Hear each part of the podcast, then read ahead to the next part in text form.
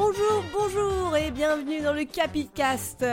Merci d'être toujours là, un numéro par an à peu près. Oh, c'est un beau rythme, hein, normal. Aujourd'hui, on est là pour parler du bizarre, de l'étrange et de l'adorable Panaït Istrati.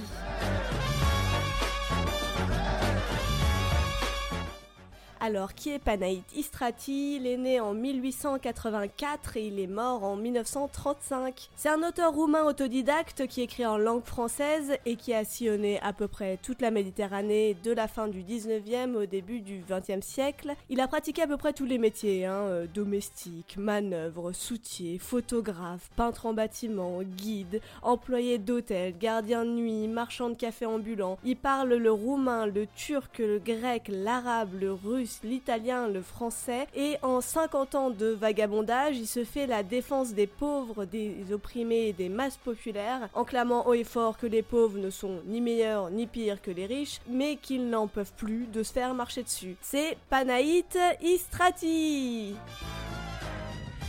Parce que oui, le Panaït, c'est un lecteur compulsif et un homme de lettres brillant qui connaît bien ses classiques, mais c'est avant tout un passionné de l'humain avec un grand H. Il a vécu la misère la plus noire et il a été témoin du meilleur comme du pire chez l'homme. Il a refusé les meilleurs jobs pour ne pas entramer sa liberté de pouvoir partir du jour au lendemain. C'est le prince des vagabonds, un homme passionné, assoiffé de liberté, d'amitié et de littérature. On le surnomme le Gorki des Balkans parce que, comme le révolutionnaire russe, c'est lui aussi un autodidacte. Il a lui aussi préféré traîner avec le bas peuple plutôt qu'avec les bourgeois, et il a aussi mis l'homme, avec un grand H toujours, au centre de ses histoires. Il a été l'un des auteurs les plus lus dans l'Europe du début du XXe siècle. Vous en avez jamais entendu parler ?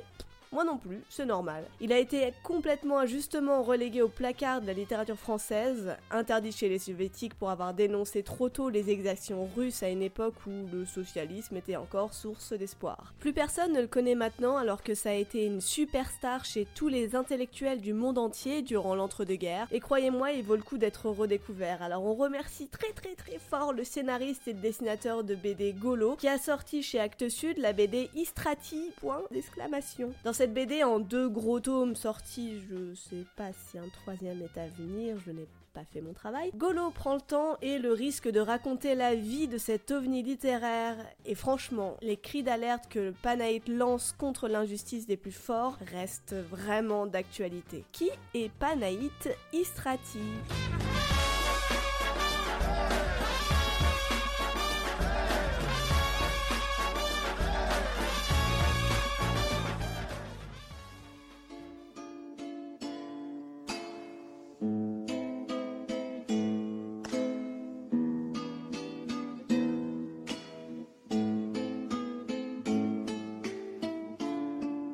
Panaït est né le 11 août 1884 à Brăila en Roumanie, une petite ville longée par le Danube. Ses parents ne sont pas mariés, son père est un contrebandier grec et sa mère une blanchisseuse roumaine. Son père est très rapidement assassiné par des garde-côtes quelque part en mer alors que Panaït n'est âgé que de 9 mois. Fils unique, il est élevé par sa mère toute seule, qui se démène pour le nourrir et qui enchaîne les travaux de blanchisseuse.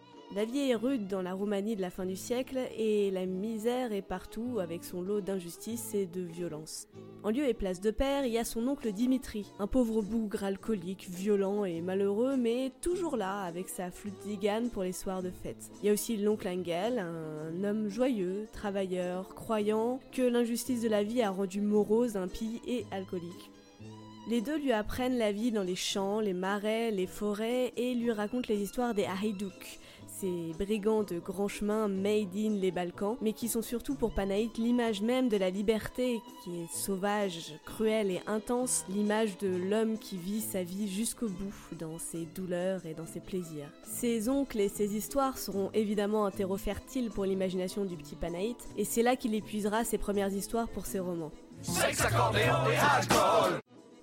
Panaït a donc grandi à Brăila, un des ports les plus importants du pays sur les rives du Danube. Alors que la Roumanie a gagné son indépendance en 1877 après plusieurs années de lutte pour s'extraire de l'Empire ottoman, à Brăila, on n'est pas très nationaliste. Toutes les nationalités se croisent, il y a des Grecs, des Turcs, des Roumains, des Juifs, des Arméniens, des Libanais, des Ukrainiens, des Tziganes. Évidemment, on aime bien manger, boire et faire la fête.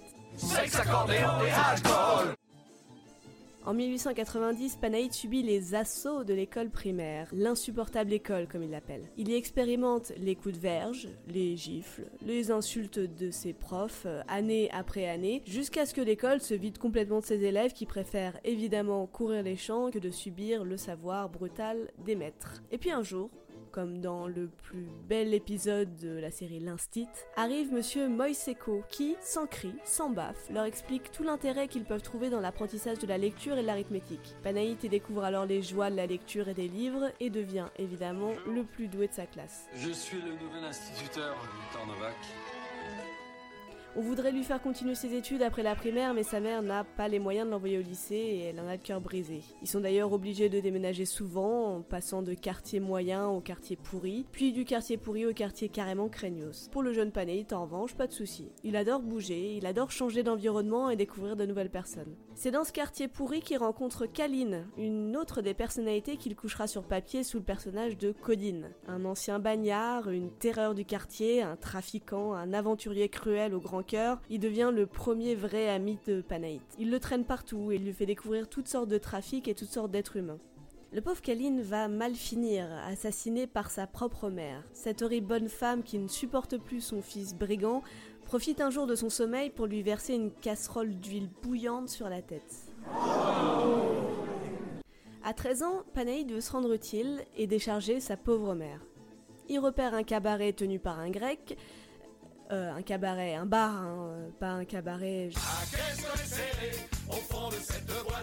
Il repère donc un cabaret tenu par un grec qui s'appelle Kir Leonida et propose ses services. Lorsque Panaït lui dit que feu son père était grec, Kir Leonida l'embauche direct avec gîte et couvert. Mais en entrant dans la taverne, Panaït, sans le savoir, laisse derrière lui son enfance et entre dans le monde cruel des adultes.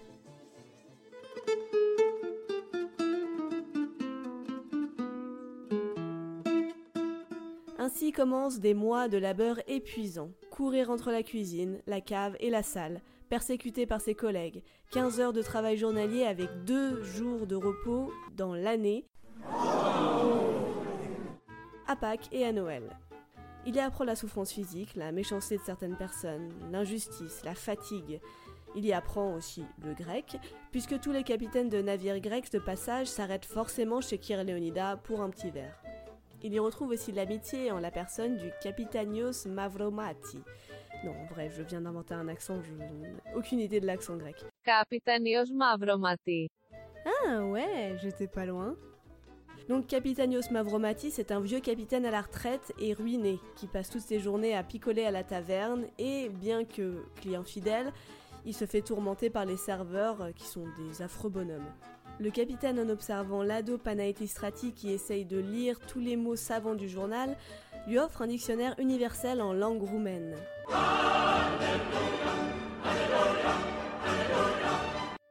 C'est la révélation pour Panaït, la sainte Bible de son adolescence comme il l'appelle. Il passe le peu de ses heures de sommeil cachées sous sa couverture, à lire son dictionnaire, à s'abreuver de vocabulaire et de savoir. Tous ces mots qu'il a du mal à se faire expliquer par les adultes, tout y est. Éternellement reconnaissant, il défend le Capitanios des vilains tours joués par les serveurs. Il monte en grade et arrive même à faire virer un de ses pires collègues. Mais un beau jour, le Capitanios quitte ce monde. Après un an de loyaux services et de dur labeur, sans le Capitanios pour réchauffer ses besoins d'humanité, Panaït ne voit plus de raison pour lui de rester et laisse l'univers de la taverne, crade et cruel, derrière lui. Il passe chez plusieurs autres patrons, de quartier en quartier, avant de se fixer chez un Albanais, Kir Nicolas, un boulanger adorable qui, malgré les insultes des voisines, des soldats, des enfants, continue à conserver sa bonté. Voilà où est mon mal. Pour mes amis, je suis le plus souvent une bonne poire. Pour ceux de la caserne, je suis une brebis à tondre. Pour le quartier, un sale Albanais. Pour ma pauvre maîtresse, une sale nation. Et je voudrais être un frère pour tout le monde, mais personne ne le veut. Personne ne veut aider un homme à rester bon. Panaït est enfin libre. Il explore les quartiers, puis la ville, puis les villages autour de Brăila. Il apprend plusieurs métiers, dont celui de peintre en bâtiment qui lui sera d'une grande aide pour la suite, vous allez voir. Il a aucune envie de se fixer, malgré sa mère qui le pousse à se faire une situation. L'extrait suivant est issu de la lecture musicale de Haïdoussi par la compagnie Atakafa. Toutes les mères désirent que leurs enfants atteignent à la prospérité bourgeoise. Pour ma part, avec mon âme de rêveur brûlée dès mon enfance par la soif d'aventure, je cadrais mal avec un tel idéal. La carrière, la famille, les enfants ne m'attiraient nullement. En suivant mon chemin, mon sort était de chanter les crampes de la faim, les nuits froides et sans abri sous les étoiles. Ma nature, trop peu faite pour l'étude livresque, me poussait avec force vers la connaissance de l'homme tel que je le voyais dans la rue. Il aimait et il souffrait comme moi. C'est à lui que je devais aller. Il est le A et le Z de la vie. Il enchaîne les petits boulots, il disparaît pendant plusieurs jours pour revenir chez sa mère quand ses vêtements sont en loques et que la faim le tiraille. À 20 ans, Panaït est un vagabond volontaire.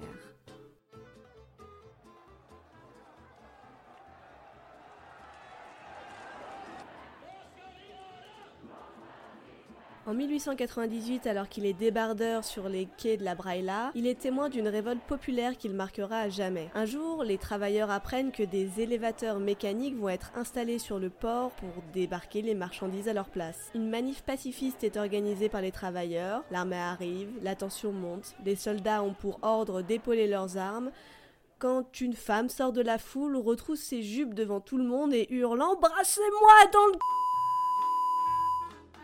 Tout le monde rigole, la tension retombe, la foule se disperse, on a échappé de peu à un massacre général. Mais n'empêche que les élévateurs, eux, seront bien installés, laissant sur le carreau des centaines de travailleurs. Cette période est super bien décrite dans son livre La Maison Thuringer, dans lequel son héros, Adrien, se bat pour le peuple via le socialisme révolutionnaire qu'il découvre, mais découvre aussi les bontés de la famille bourgeoise qui l'emploie comme domestique et se voit pris entre ces deux classes sociales. C'est à cette époque qu'il fera la découverte de l'ami véritable, avec un A majuscule et un V majuscule, Mikhaïl Mikhaïlovitch Kazansky.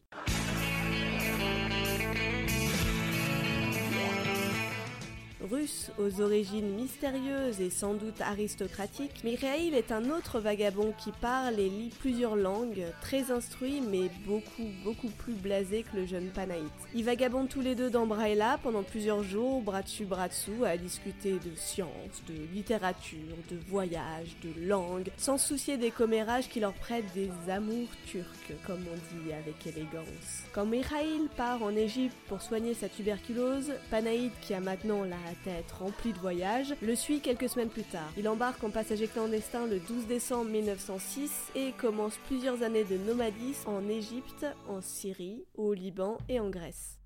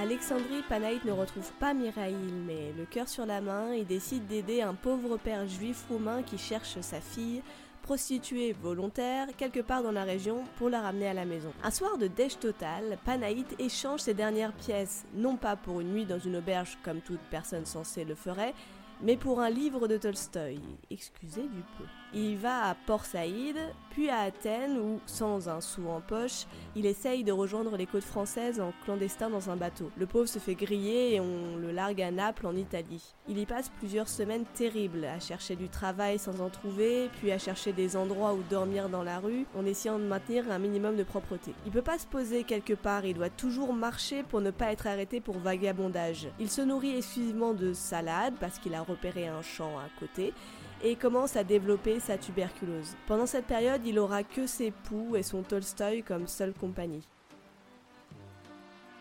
Enfin, il trouve un bateau dans lequel il embarque, toujours clandestinement, pour Héliopolis en Égypte. À partir de là, il rejoint le Caire, puis Damas. Il trouve enfin une situation stable en Syrie, en tant que peintre en bâtiment toujours, mais peintre en bâtiment officiel de la ville de Damas, s'il vous plaît.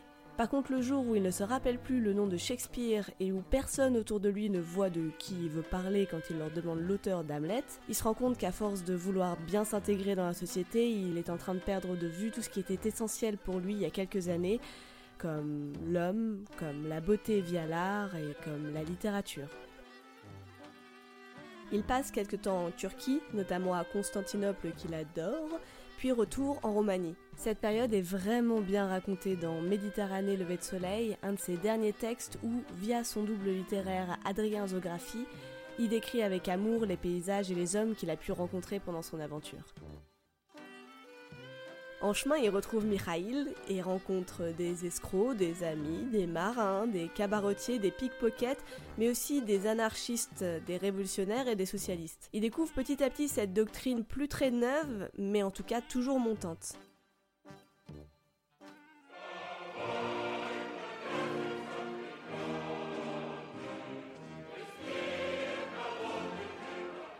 Le 22 janvier 1905, une foule immense se rassemble à Saint-Pétersbourg en Russie, devant le palais d'hiver, pour protester contre la guerre contre le Japon et pour demander des réformes sociales. L'armée tire sur la foule et fait plus de 1000 morts et plusieurs milliers de blessés. Tranquille. Ce dimanche rouge annonce le début de la révolution d'octobre de 1905 qui ébranlera l'autorité des tsars dans tout l'empire de la Sainte-Russie. À Bucarest, 2 jours plus tard, une autre foule immense se rassemble en soutien aux victimes et aux idées socialistes. Panaït, bien sûr, en est. Il est au courant que les classes sociales existent, mais il s'est suffisamment fait cracher dessus par d'autres camarades prolétaires pour savoir que la fraternité de classe n'existe pas. Et que tout n'est pas tout noir ou tout blanc. Un prolo peut être une crapule et un patron peut avoir un grand cœur. J'ai tout plein d'amis au MEDEF. Il commence donc à s'intéresser aux idées socialistes, mais en même temps, lui qui se frotte au peuple depuis plusieurs années, lui qui se passionne pour les hommes et pour la justice, comment il pourrait faire autrement ? Il lit Maxime Gorki, l'auteur russe créateur du réalisme socialiste et engagé du côté des révolutionnaires bolcheviques. Je le disais en intro, Gorki c'est un auteur autodidacte qui vient d'une famille pauvre, qui a beaucoup bourlingué, qui a traîné avec Lénine, qui a été plusieurs fois en prison. Forcément, Panaït est fasciné aussi bien par l'homme que par ses idées et il se reconnaît dans son parcours. À Bucarest, en compagnie de Mikhaïl toujours, il commence à se rapprocher du mouvement socialiste, attiré par ses leaders cultivés et charismatiques qui trouvent le jeune Panaït plus malin que les jeunes révolutionnaires de son âge et surtout doté d'une solide connaissance du monde.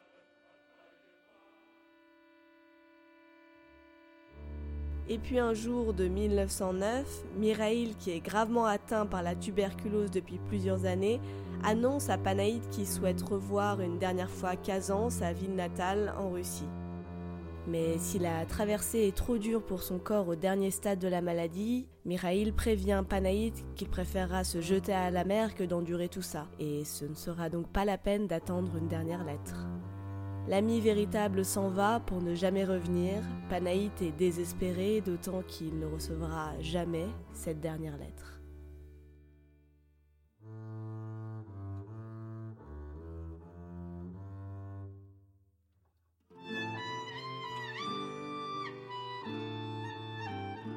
Il se lance alors à corps perdu dans le socialisme. Il participe aux réunions, il écrit pamphlet sur pamphlet. Il est élu secrétaire du premier syndicat ouvrier de Brăila. Il harangue les camarades, il se fait connaître, il se fait arrêter. Bref, il combat par la plume, mais pas seulement. Le combat est signe de vitalité pour qui y prend goût. Combattre pour une idée, combattre pour un sentiment, pour une passion ou pour une folie, mais croire en quelque chose et combattre, voilà la vie. Qui ne sent pas la nécessité du combat ne vit pas, mais végète.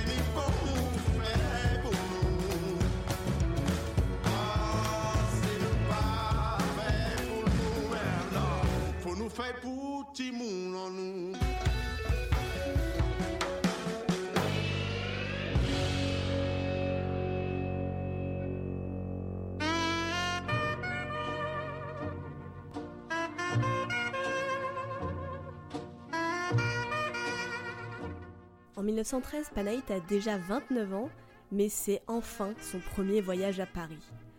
Ah Paris, la ville des philosophes, des écrivains, de l'excellence, de l'élégance et surtout de l'égalité et de la fraternité. Toujours sans le sou, mais plein d'espoir, il fait tout parer à pied. Il découvre le Louvre, il s'émerveille devant tout, mais comme d'habitude, il est vraiment très déçu par le Parisien, pressé, agressif, pas du tout prêt à l'amitié. Oh, comme quoi ça fait plaisir de voir que Paris a pas trop changé en 100 ans, hein. Pourtant, il finit enfin par se faire un très bon pote, le bottier Ionesco.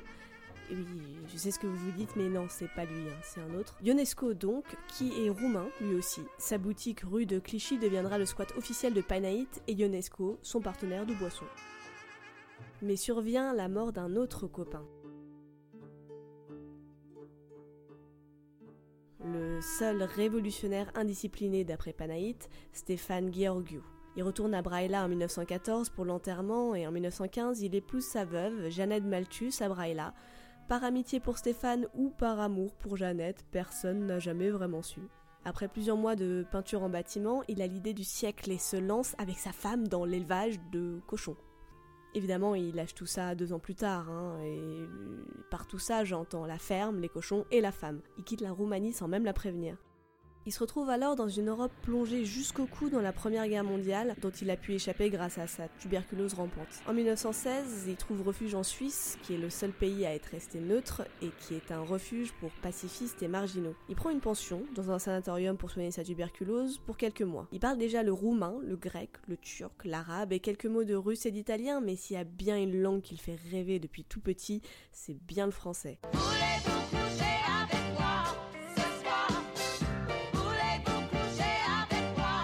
C'est quand même plus pratique pour communiquer avec d'éventuels employeurs en Suisse, alors il en profite pour lire et apprendre le français via ses lectures. Par les classiques d'abord, le petit chanceux, Fénelon, Voltaire, Rousseau, Montaigne, Pascal, La Rochefoucauld, Saint-Augustin, Malebranche, oh le pauvre. Il réussit quand même en 4 mois à apprendre le français, aidé uniquement de son dictionnaire franco-romain, de nos classiques, et en retapissant l'intégralité des murs de sa chambre avec des fiches de vocabulaire. Quand il est poussé par la nécessité et qu'il sort pour chercher du travail, on le félicite pour son français et on lui dit qu'il parle comme dans les livres. Mais l'auteur français de son cœur s'avère, coup de bol, être un de ses contemporains puisque quelques mois plus tard, il fait la découverte des romans de Romain Rolland.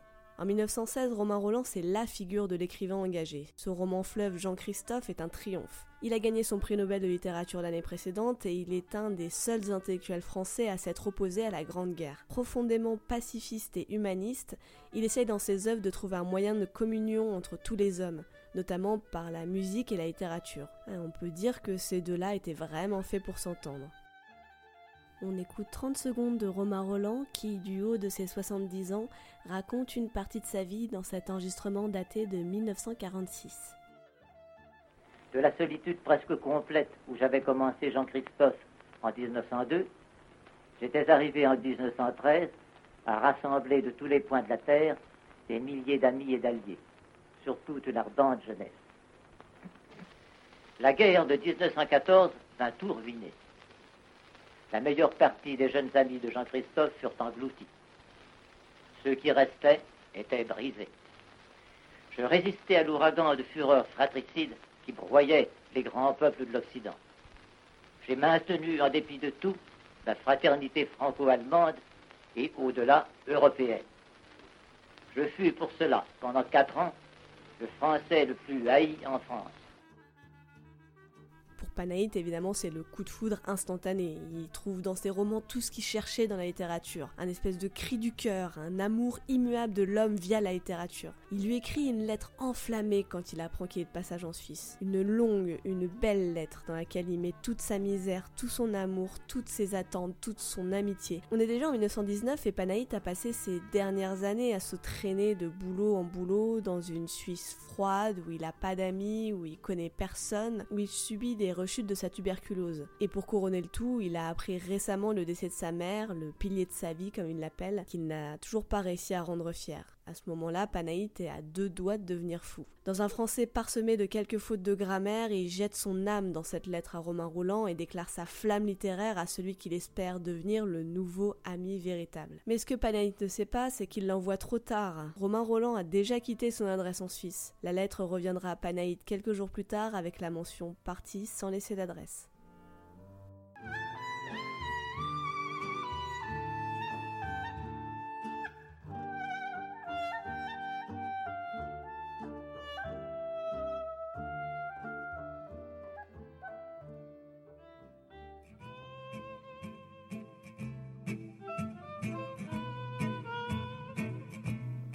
Retour à Paris.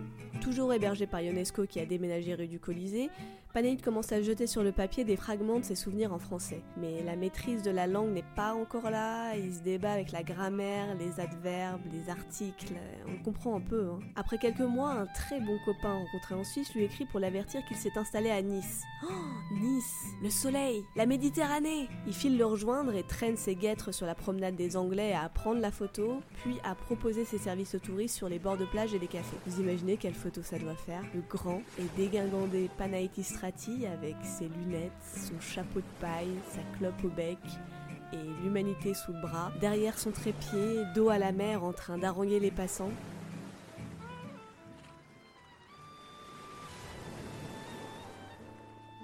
Mais même à Nice, la vie est dure. Il est parfois obligé de dormir dans la rue ou dans des WC publics au milieu des rats, des serpents et des poux. D'autant qu'au début de l'hiver, Panaït manque de perdre sa main suite à un accident de rocher pendant une promenade dans la montagne. Il pourra la garder, mais pas de travail pendant plusieurs mois. L'hiver va être long. Après ces années d'errance, de maladie et de désespoir de plus en plus profond vis-à-vis de son avenir, de la fraternité et de la justice en général, cet hiver passé dans la misère la plus noire peut expliquer sa tentative de suicide à Nice en 1921. Dans un parc municipal, il tente de s'ouvrir la gorge avec un rasoir. Il est sauvé in extremis mais reste longtemps entre la vie et la mort. Mais à l'hôpital, le miracle tant attendu se produit.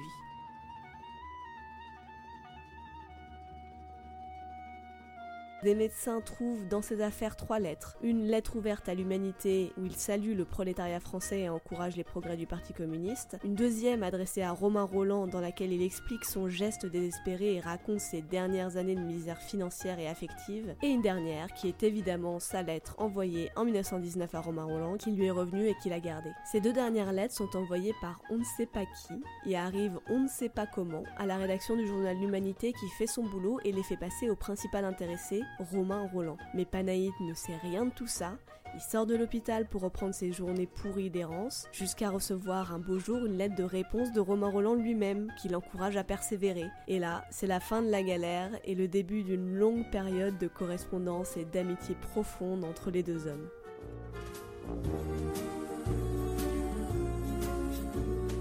You've got a friend in me. You've got a friend in me. When the road looks rough ahead and you're miles and miles from your nice warm bed, you just remember what your old past said. Boy, you got a friend in me. Yeah, you got a friend in me.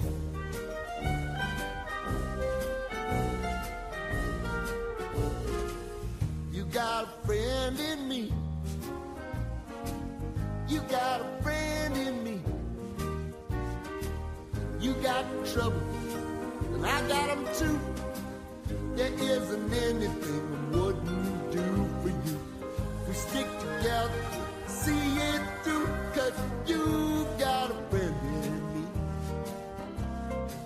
You got a friend in me. Some other folks might be a little bit smarter than I am, big and stronger too, maybe, but none of them will ever love you the way I do. It's me and you, boy, and as the years go by, our friendship will never die. You're gonna see it's our destiny. You got a friend in me. You got a friend in me. You got a friend in me.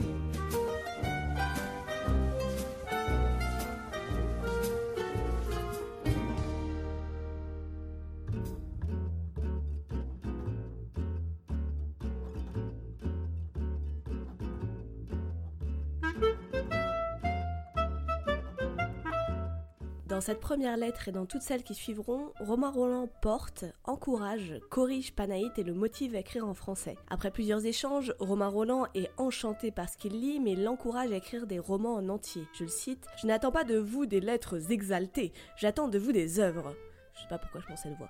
Nous sommes faits pour œuvrer, réaliser l'œuvre plus durable que vous, plus essentielle que vous, dont vous êtes la gousse. Le reste, comme dit Shakespeare, le reste est silence.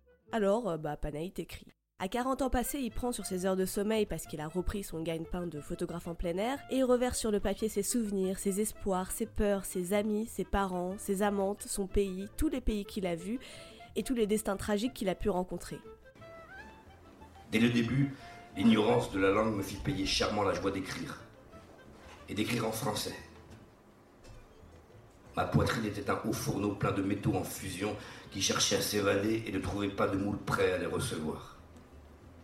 Toutes les minutes, j'arrêtais la matière incandescente pour voir s'il s'agissait de deux N ou d'un seul, d'un féminin ou d'un masculin. On ne saura jamais combien de fois par jour je hurle de rage, m'ensanglantant la gueule et brise mes dents en mordant furieusement dans cet outil rebelle à ma volonté.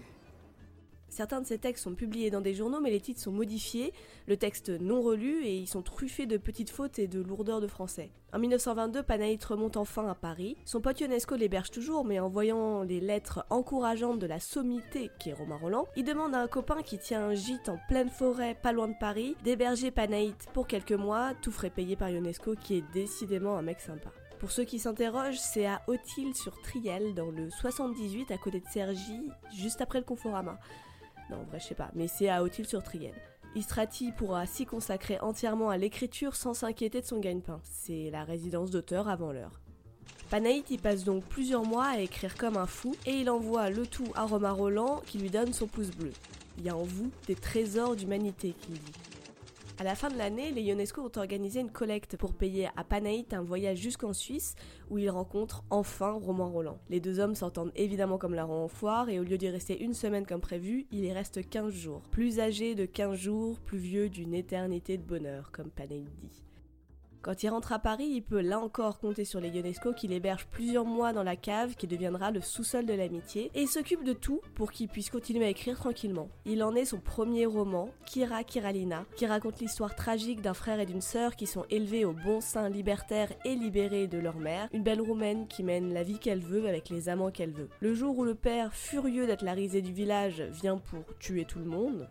On fait pas les choses à moitié en Roumanie, hein. Les deux héros fuient la maison, se trouvent séparés et vivent une vie solitaire de vagabondage à travers toute la Méditerranée, faite de rencontres, d'amitiés, de cruauté, de mélancolie et de misère financière qui ressemblent fort à celle qu'a pu vivre Panaït pendant sa jeunesse.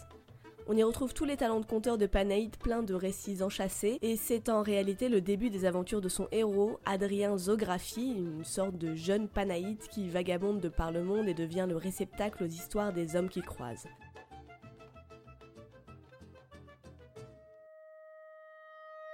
Romain Rolland déborde d'enthousiasme, je cite « Et quand on pense que cet animal voulait se tuer, s'est tué il y a un an. Ouais, je comprends pourtant. Tout ce monde de passion en lui, il y a de quoi éclater. Mais ne recommencez plus. Maintenant, le volcan est débouché, érupté. » Après sa publication dans la revue Europe, Kira Kiralina est publiée chez l'éditeur Reader qui vient le chercher. Succès unanime, aussi bien chez les journalistes, et chez tous les journalistes, ce qui est rare, que chez le grand public. Il en profite pour épouser Anna Munch à la mairie du 8e arrondissement. Ah ouais, anecdote sympa. Il l'avait rencontrée pour la première fois dans le train Paris-Nice, et ses yeux verts l'avaient immédiatement séduit, à tel point qu'il n'avait pas osé l'aborder la première fois, ce qui est rare chez lui, mais heureusement, il l'a retrouvée quelques jours plus tard, au hasard, dans les rues de Nice, et cette fois, il y est allé. On sait jamais, sur un malentendu ça peut marcher.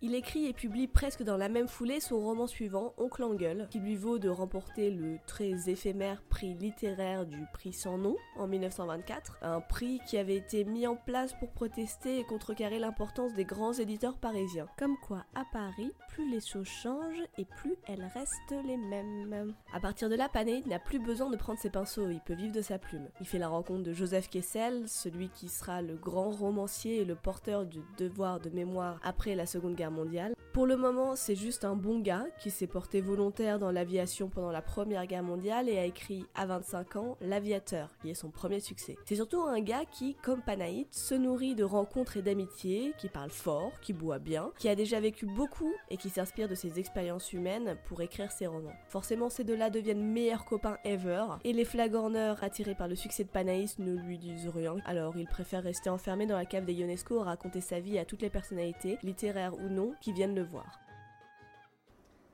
Le charme, le pittoresque, l'intéressant de la vie d'un homme à l'âme puissante tumultueuse et en même temps aventureuse, n'est pas toujours dans les faits saillants de sa vie. Dans le détail réside le plus souvent la beauté. Mais qui écouterait le détail? Qui le goûterait? Qui le comprendrait surtout? Vous êtes d'avis que je devrais en quelques lignes expliquer le thème général que l'on retrouvera à travers tous mes livres. Je n'ai jamais pensé que je devais moi-même expliquer quelque chose à ce sujet. Je ne suis pas écrivain de métier et je ne le serai jamais. Livré à moi seul, je ne suis capable de faire autre chose que de la peinture en bâtiment, de la photo en plein air et autres œuvres communes à la portée de tout le monde. Le hasard a voulu que je sois pêché à la ligne dans les eaux profondes de l'océan social. Joseph Kessel fait de belles descriptions de Panaïs le conteur. Je cite « L'histoire coulait selon des méandres sans nombre, se permettait des digressions, des échappées à n'en plus finir, semblait se perdre dans les sables de la mémoire, et pourtant retrouvait toujours son cours, son lit sinueux et plein de trésors. Et des hommes, des femmes, des enfants émergeaient de cet étrange fleuve, et tout le temps qu'ils parlaient, entouraient, escortaient Istrati. Ils étaient là, présents, vivants, au même titre que lui et que ses auditeurs, venus de la légende et de la plus humble réalité, souffrance, liesse, misère, drame ou farce grotesque. En 1926, à l'occasion d'un déplacement en Suisse pour intervenir sur une conférence sur l'art, il rencontre Marie-Louise Baude-Buvy, dite Bilili. Il la décrit comme étant, je cite, « presque une Anna, doublée de ce qui manque à Anna ». Sympa. Depuis quelque temps, son couple avec Anna bat de l'aile, mais malgré leurs disputes, Panaït aime toujours Anna. Mais il aime aussi Bilili. Ils se morfondent pendant quelques mois et il écrit un joli conte doux-amer nommé Nerantsula, dans lequel une jeune porteuse d'eau roumaine n'arrive pas à faire son choix entre deux amants et décide d'aimer les deux. De son côté, Anna, elle, a fait son choix et décide de quitter Panaït qui, du coup, se met en couple à 42 ans avec Bilili qui en a 24. Ils emménagent tous les deux à Meudon comme un gentil petit couple.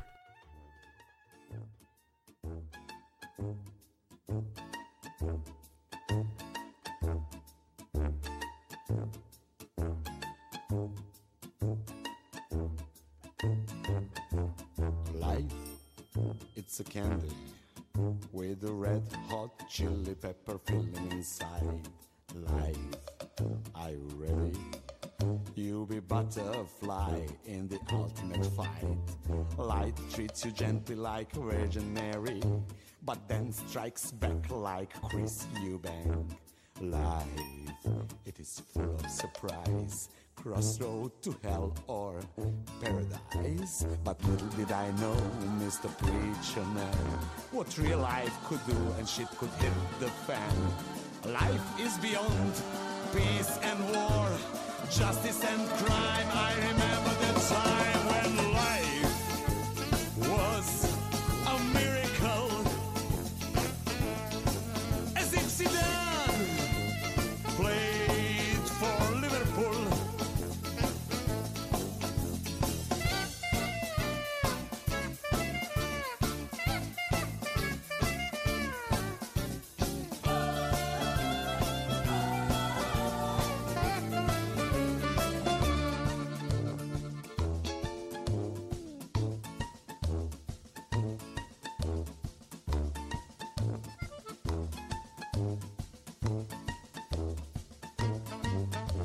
Life is a business, risky and confused. God gave you a deal that you cannot refuse. Life is terrorism, globalism, optimism. Give peace a chance, give war romance.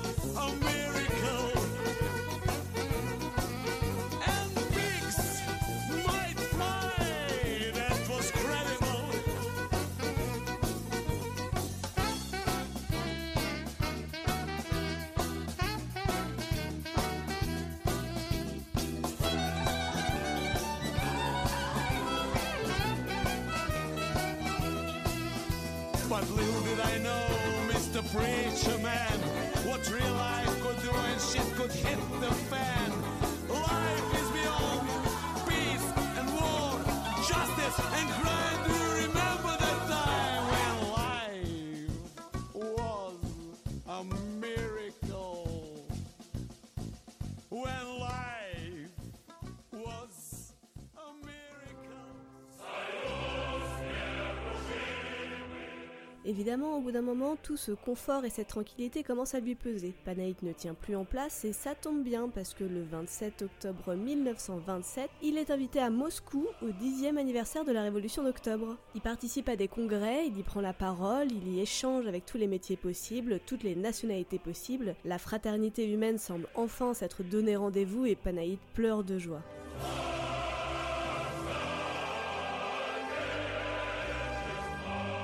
Mais c'est aussi là qu'il prend connaissance des écarts, guillemets avec les doigts, de la révolution, des opposants réduits au silence par le GPU, la police politique du parti. Il fait des allers-retours entre Paris, Athènes, d'où il se fait virer, Kiev et Moscou, et puis il part pour un grand voyage de 16 mois à travers toute la Russie soviétique avec son nouveau grand copain, Nikos Kazantzaki, un grec érudit et plein d'amour pour l'humanité qui sera l'auteur du roman Alexis Zorba, duquel fut tiré plus tard le film Zorba le Grec, et même si j'ai pas lu le roman, maintenant que j'y pense, la ressemblance entre Panaït et le personnage de Zorba dans le film est quand même assez frappante. Boss, I have so much to tell you. I never loved a man more than you. Vous me direz ce que vous en pensez. Ils projettent d'écrire à deux un grand témoignage de ce qu'ils ont vu de la grandeur du communisme qu'ils appelleraient « Vers l'étoile rouge ». Ils rencontrent son idole et son équivalent russe Gorki, et alors que tout prêtait à penser que le coup de foudre entre les deux vagabonds serait immédiat, c'est un peu la grosse déception. Rien ne se passe, la conversation est laborieuse, Gorki est froid et distant comme un agent Pôle emploi, malgré Panaït et malgré ses chaudes manifestations d'amitié.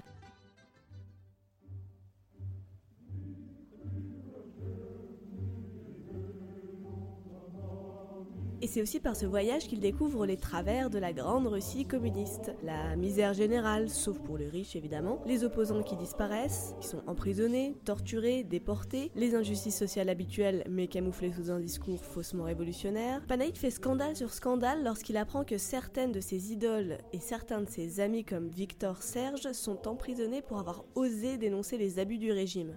Il envoie des lettres en France, en Russie, à Romain Rolland, à Bilili, aux journaux russes et carrément à Staline et au secrétaire du GPU pour dénoncer les injustices mises en place par le régime alors qu'en Europe on croit encore en la grande révolution du peuple. La terreur qui frappe le ventre et l'abri produit un jour ou l'autre la lâcheté générale et les deux accouplés permettent aux tyrans de jouir à leur guise.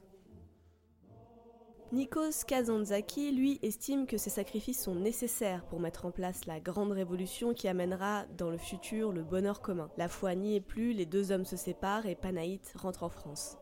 Il est un des rares à être resté si longtemps en Russie communiste et évite comme la peste les journalistes qui cherchent à lui soutirer une interview. Il est déprimé et n'y croit plus en rien. Il va voir son maître, Romain Rolland, pour lui demander conseil et lui montrer les pages qu'il souhaite publier. Mais le verdict est clair. Don't do it, man. Il ne doit surtout pas publier maintenant. Le monde n'est pas prêt, les foules croient encore en l'idéal communiste. Déprimé, Panaït s'en va vers Colmar, où il essaye de continuer l'écriture de ses romans. Mais comment continuer à écrire quand on ne croit plus à rien? Alors, il s'en fout et il envoie tout péter. En 1929, il publie sous son nom son témoignage de la Russie communiste intitulé « Vers l'autre flamme ». Si je dis sous son nom, c'est parce qu'en fait il s'agit d'une réunion de trois textes de trois auteurs. Panaït donc, Boris Souvarine et Victor Serge, deux Russes qui préfèrent rester anonymes pour des raisons évidentes. Et il n'y va pas par quatre chemins. Avant tout le monde, il y dénonce le pouvoir en place, la bureaucratie, la suppression des libertés, les déportations, bref, l'absolutisme dans son plus bel appareil. Et là, c'est le début de la fin. D'auteur acclamé par toute l'intelligentsia européenne, Panaït devient d'un côté un social traître qui s'est rangé du côté des patrons en calomniant ses frères russes, de l'autre un dangereux sympathisant bolchevique. Meurs, pourriture communiste. Une opération de mensonges, de calomnie et de manipulation de l'information s'abat sur lui de la part de tous les communistes connus en Europe. En août, une grève des mineurs à Lupta en Roumanie se termine par une vingtaine de morts et une dizaine d'emprisonnements lorsque la police fait feu sur les manifestants. Panaït y court, il fait une enquête, il y fait des photos, il publie des textes et des images dans un journal socialiste. Et v'là Tipa qu'Henri Barabus en France reprend et détourne l'info en déclarant que Panaït a appuyé la décision du gouvernement de tirer sur les mineurs et a rejeté la faute sur les syndicats. Comme par hasard ! L'année d'après, alors que Bilili et lui s'apprêtent à débarquer au Caire pour faire une tournée de conférences-concerts, impossible de descendre du bateau parce qu'il est accusé de bolchevisme. Il est débarqué en Italie et incarcéré là-bas. Revenu à Paris, il essaye de faciliter les choses en demandant la nationalité française, qu'il n'obtient pas. Peu à peu, tous ses amis, tous ses appuis lui tournent le dos, jusqu'à Romain Rolland lui-même. Occident, tu as une grosse, énorme tête, mais tu n'as pas de cœur. Tes expériences ne t'ont rien enseigné, et ta vie devient toujours plus sèche.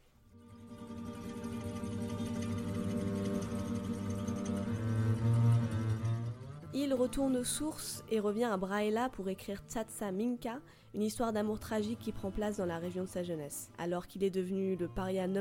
1 du monde littéraire et qu'un malheur n'arrive jamais seul, c'est le moment que choisit Bilili pour le quitter. Elle avait déjà eu un amant, mais Panaït avait pardonné, le couple s'était ressoudé, et pourtant, elle ne le rejoint pas en Roumanie comme prévu et préfère lui envoyer une lettre qui lui annonce son mariage, tout simplement avec son amant. Panaït devient fou.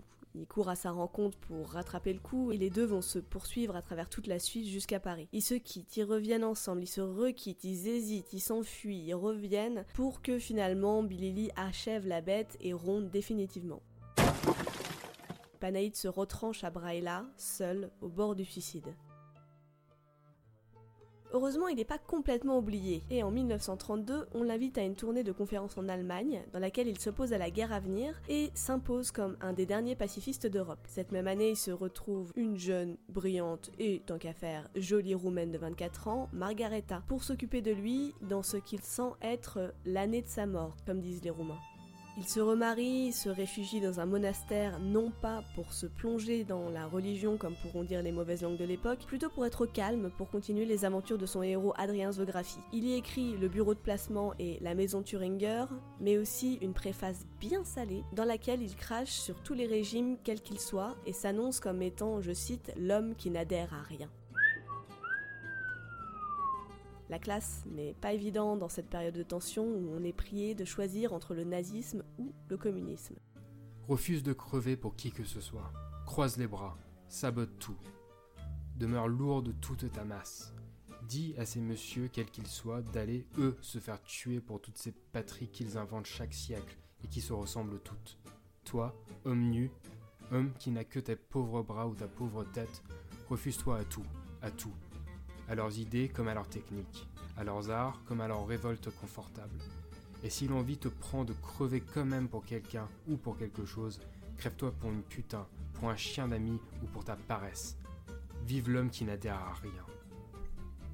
Eh ben, ça va vous étonner, mais figurez-vous que déjà, cette idée de ne pas choisir entre deux camps, ça intéresse pas mal de gens. Et ça fait même des émules. Il reçoit des centaines de lettres de toute l'Europe, de gens de tous les âges et de toutes les conditions sociales qui adhèrent à son concept de n'adhérer à rien. Ses textes et sa préface se vendent très bien, et le remet dans ce qu'on appelle les spotlights de la fame.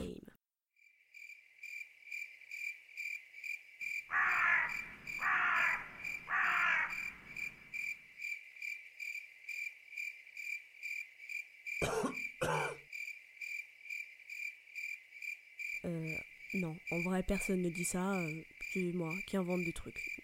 Ne faites pas ça chez vous. Mais il est trop tard. En 1933, la tuberculose fait son grand comeback. Contractée parmi ses nombreuses nuits de vagabondage et de misère à dormir dehors, cette maladie infectieuse et contagieuse revient vite au galop si elle est mal soignée. Malgré plusieurs mois de repos, il finit plusieurs fois à l'hôpital, entre la vie et la mort. Mais il se relève toujours, et c'est généralement pour aller passer la nuit dans un cabaret du coin à fumer, boire et chanter avec ses quelques potes qui lui restent. Il remonte même à Paris pour participer au meeting de soutien de son ami Victor Serge, condamné à 3 ans de déportation pour s'être opposé au stalinisme. Mais Panaït sait bien que ça sent le sapin et profite une dernière fois de ses amis à Paris, aux Pays-Bas et à Nice où il écrit ses derniers livres « Méditerranée ». En 1934, Panaït est fatigué. Il voudrait revenir chez lui, sur les rives de la Brăila. Mais quand il veut rentrer chez lui, sa maison a été transformée en musée Panaït Istrati. Son copain à qui il avait prêté sa maison, persuadé qu'il était déjà mort, l'a transformée en musée à sa gloire. Rien que ça. Bon, Panaït en rigole et emménage à Budapest avec Margareta. L'argent qui coulait à flot ces dernières années depuis son succès et qu'il dépensait généreusement vient à se tarir quand son éditeur Reader fait faillite et met la clé sous la porte sans payer ses auteurs. Il participe à une revue montée par un ancien du parti fasciste dans le seul but de développer son idée de l'homme qui n'adhère à rien, toujours en insistant sur le fait qu'il n'est pour aucun parti et que chacun doit être libre d'être communiste ou fasciste ou nazi ou rien, et que ni les mots dictature ni démocratie n'ont de sens. Oh là là, malheureux. L'Europe tout entière lui tombe dessus et l'accuse d'être antisémite, anticommuniste, pro-fasciste, et s'appuie sur des fausses informations et des calomnies véhiculées par le parti soviétique. This is the legacy of Hillary Clinton. Death, destruction, terrorism, and weakness. She's the devil. Hillary Clinton is a bigot. She has tremendous hate in her heart. Romain Rolland, avec qui il a fini par se réconcilier, l'encourage à répondre à toutes ses critiques, mais Panaït est fatigué. Il sort rarement de son lit, mais continue quand même ses correspondances avec ses amis et ses préfaces, notamment pour le premier livre de George Orwell, Dans la dèche à Paris et à Londres. Plutôt logique, oui. Il finira par rendre les armes le 16 avril 1935. Vous le trouverez enterré au cimetière Bellu de Bucarest, alors si vous êtes dans le coin, passez donc trinquer avec lui. Sex, accordéon et alcool.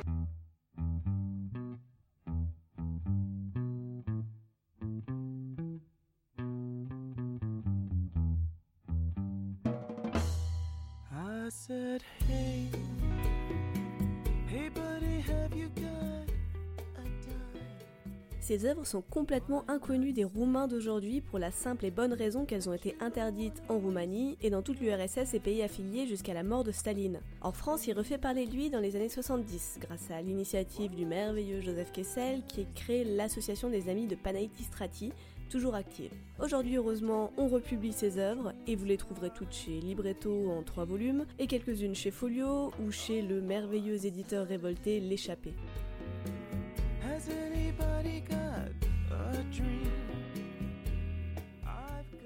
Et évidemment, il existe plein de biographies, toutes très pointues et écrites par de vrais amis de Panaït, du moins dans l'esprit.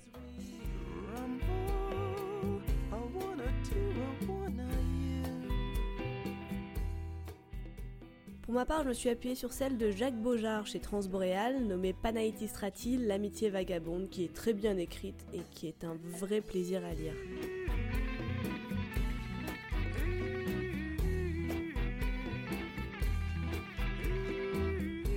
Certains extraits lus que vous avez entendus viennent de la lecture par la compagnie Atakafa dans le cadre du festival Istrati nommé Haïdoussi, qui était organisé par la librairie Quilombo et l'association des amis de Panaït Istrati à Paris en mai 2015. Vous pouvez retrouver ces extraits sur YouTube d'où je les ai tirés. Merci à eux pour organiser ce genre de choses.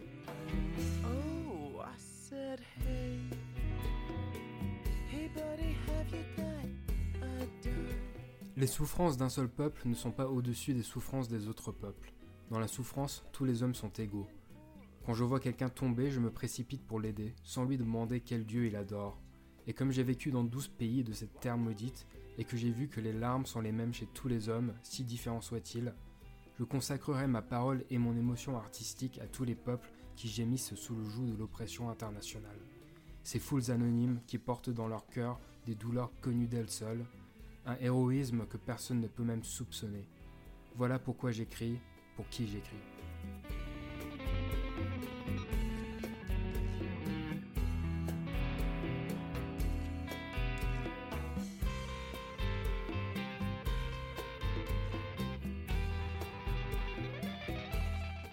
Pour les autres extraits, ils sont lus par Marc. Merci Marc. Hey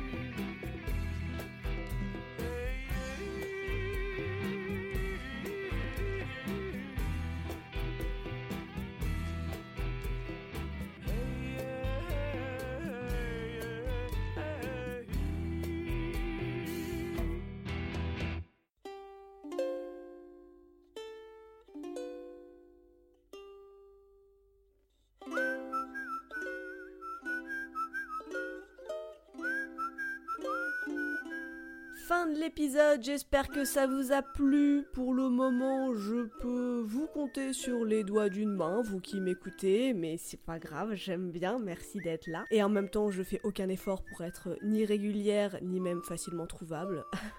Pour le moment, je fais juste ça pour le plaisir et rassurez-vous, je vous évite le Patreon, hein. Il y a des gens bien plus doués que moi qui en ont besoin. Comme par exemple, je dis ça au pif, Radio Kawa, qui font des podcasts plutôt geekos et tous plein de talent. Ou encore Zalif Alkam, qui fait environ 8 podcasts, 2 romans et 5 articles de jeux vidéo par minute. C'est incroyable, je sais pas comment il fait, et en plus il a un travail, il a une vie et tout. Chapeau. Ou encore, je sais pas, Médoc et Moguri, les propriétaires du Cozy Corner et leur Patreon Alice Blaze, qui sont beaucoup trop drôles et qui répandent autour d'eux une mare de Cozy inimaginable. Pour info, j'ai déménagé de SoundCloud vers la plateforme Hearsis, et je pense même ouvrir une page Facebook histoire de dissocier un peu le perso du perso podcast. En attendant, vous pouvez me trouver sur Twitter sous @capices et même sous Insta. Sous capices_aldrea, mais franchement je ne suis pas sûre que ce soit la peine. Je vais quand même essayer d'être plus régulière et peut-être de faire des formats plus courts, même si ça me demande d'être un peu moins précise dans certains détails, tant pis. C'est pour vous que je fais ça. Pour la suite, j'ai évidemment plein d'idées de gens à vous faire découvrir, mais si vous en avez, n'hésitez pas à me les faire passer, je suis toujours preneuse. Alors, des gros bisous, prenez soin de vous et portez-vous bien les copains!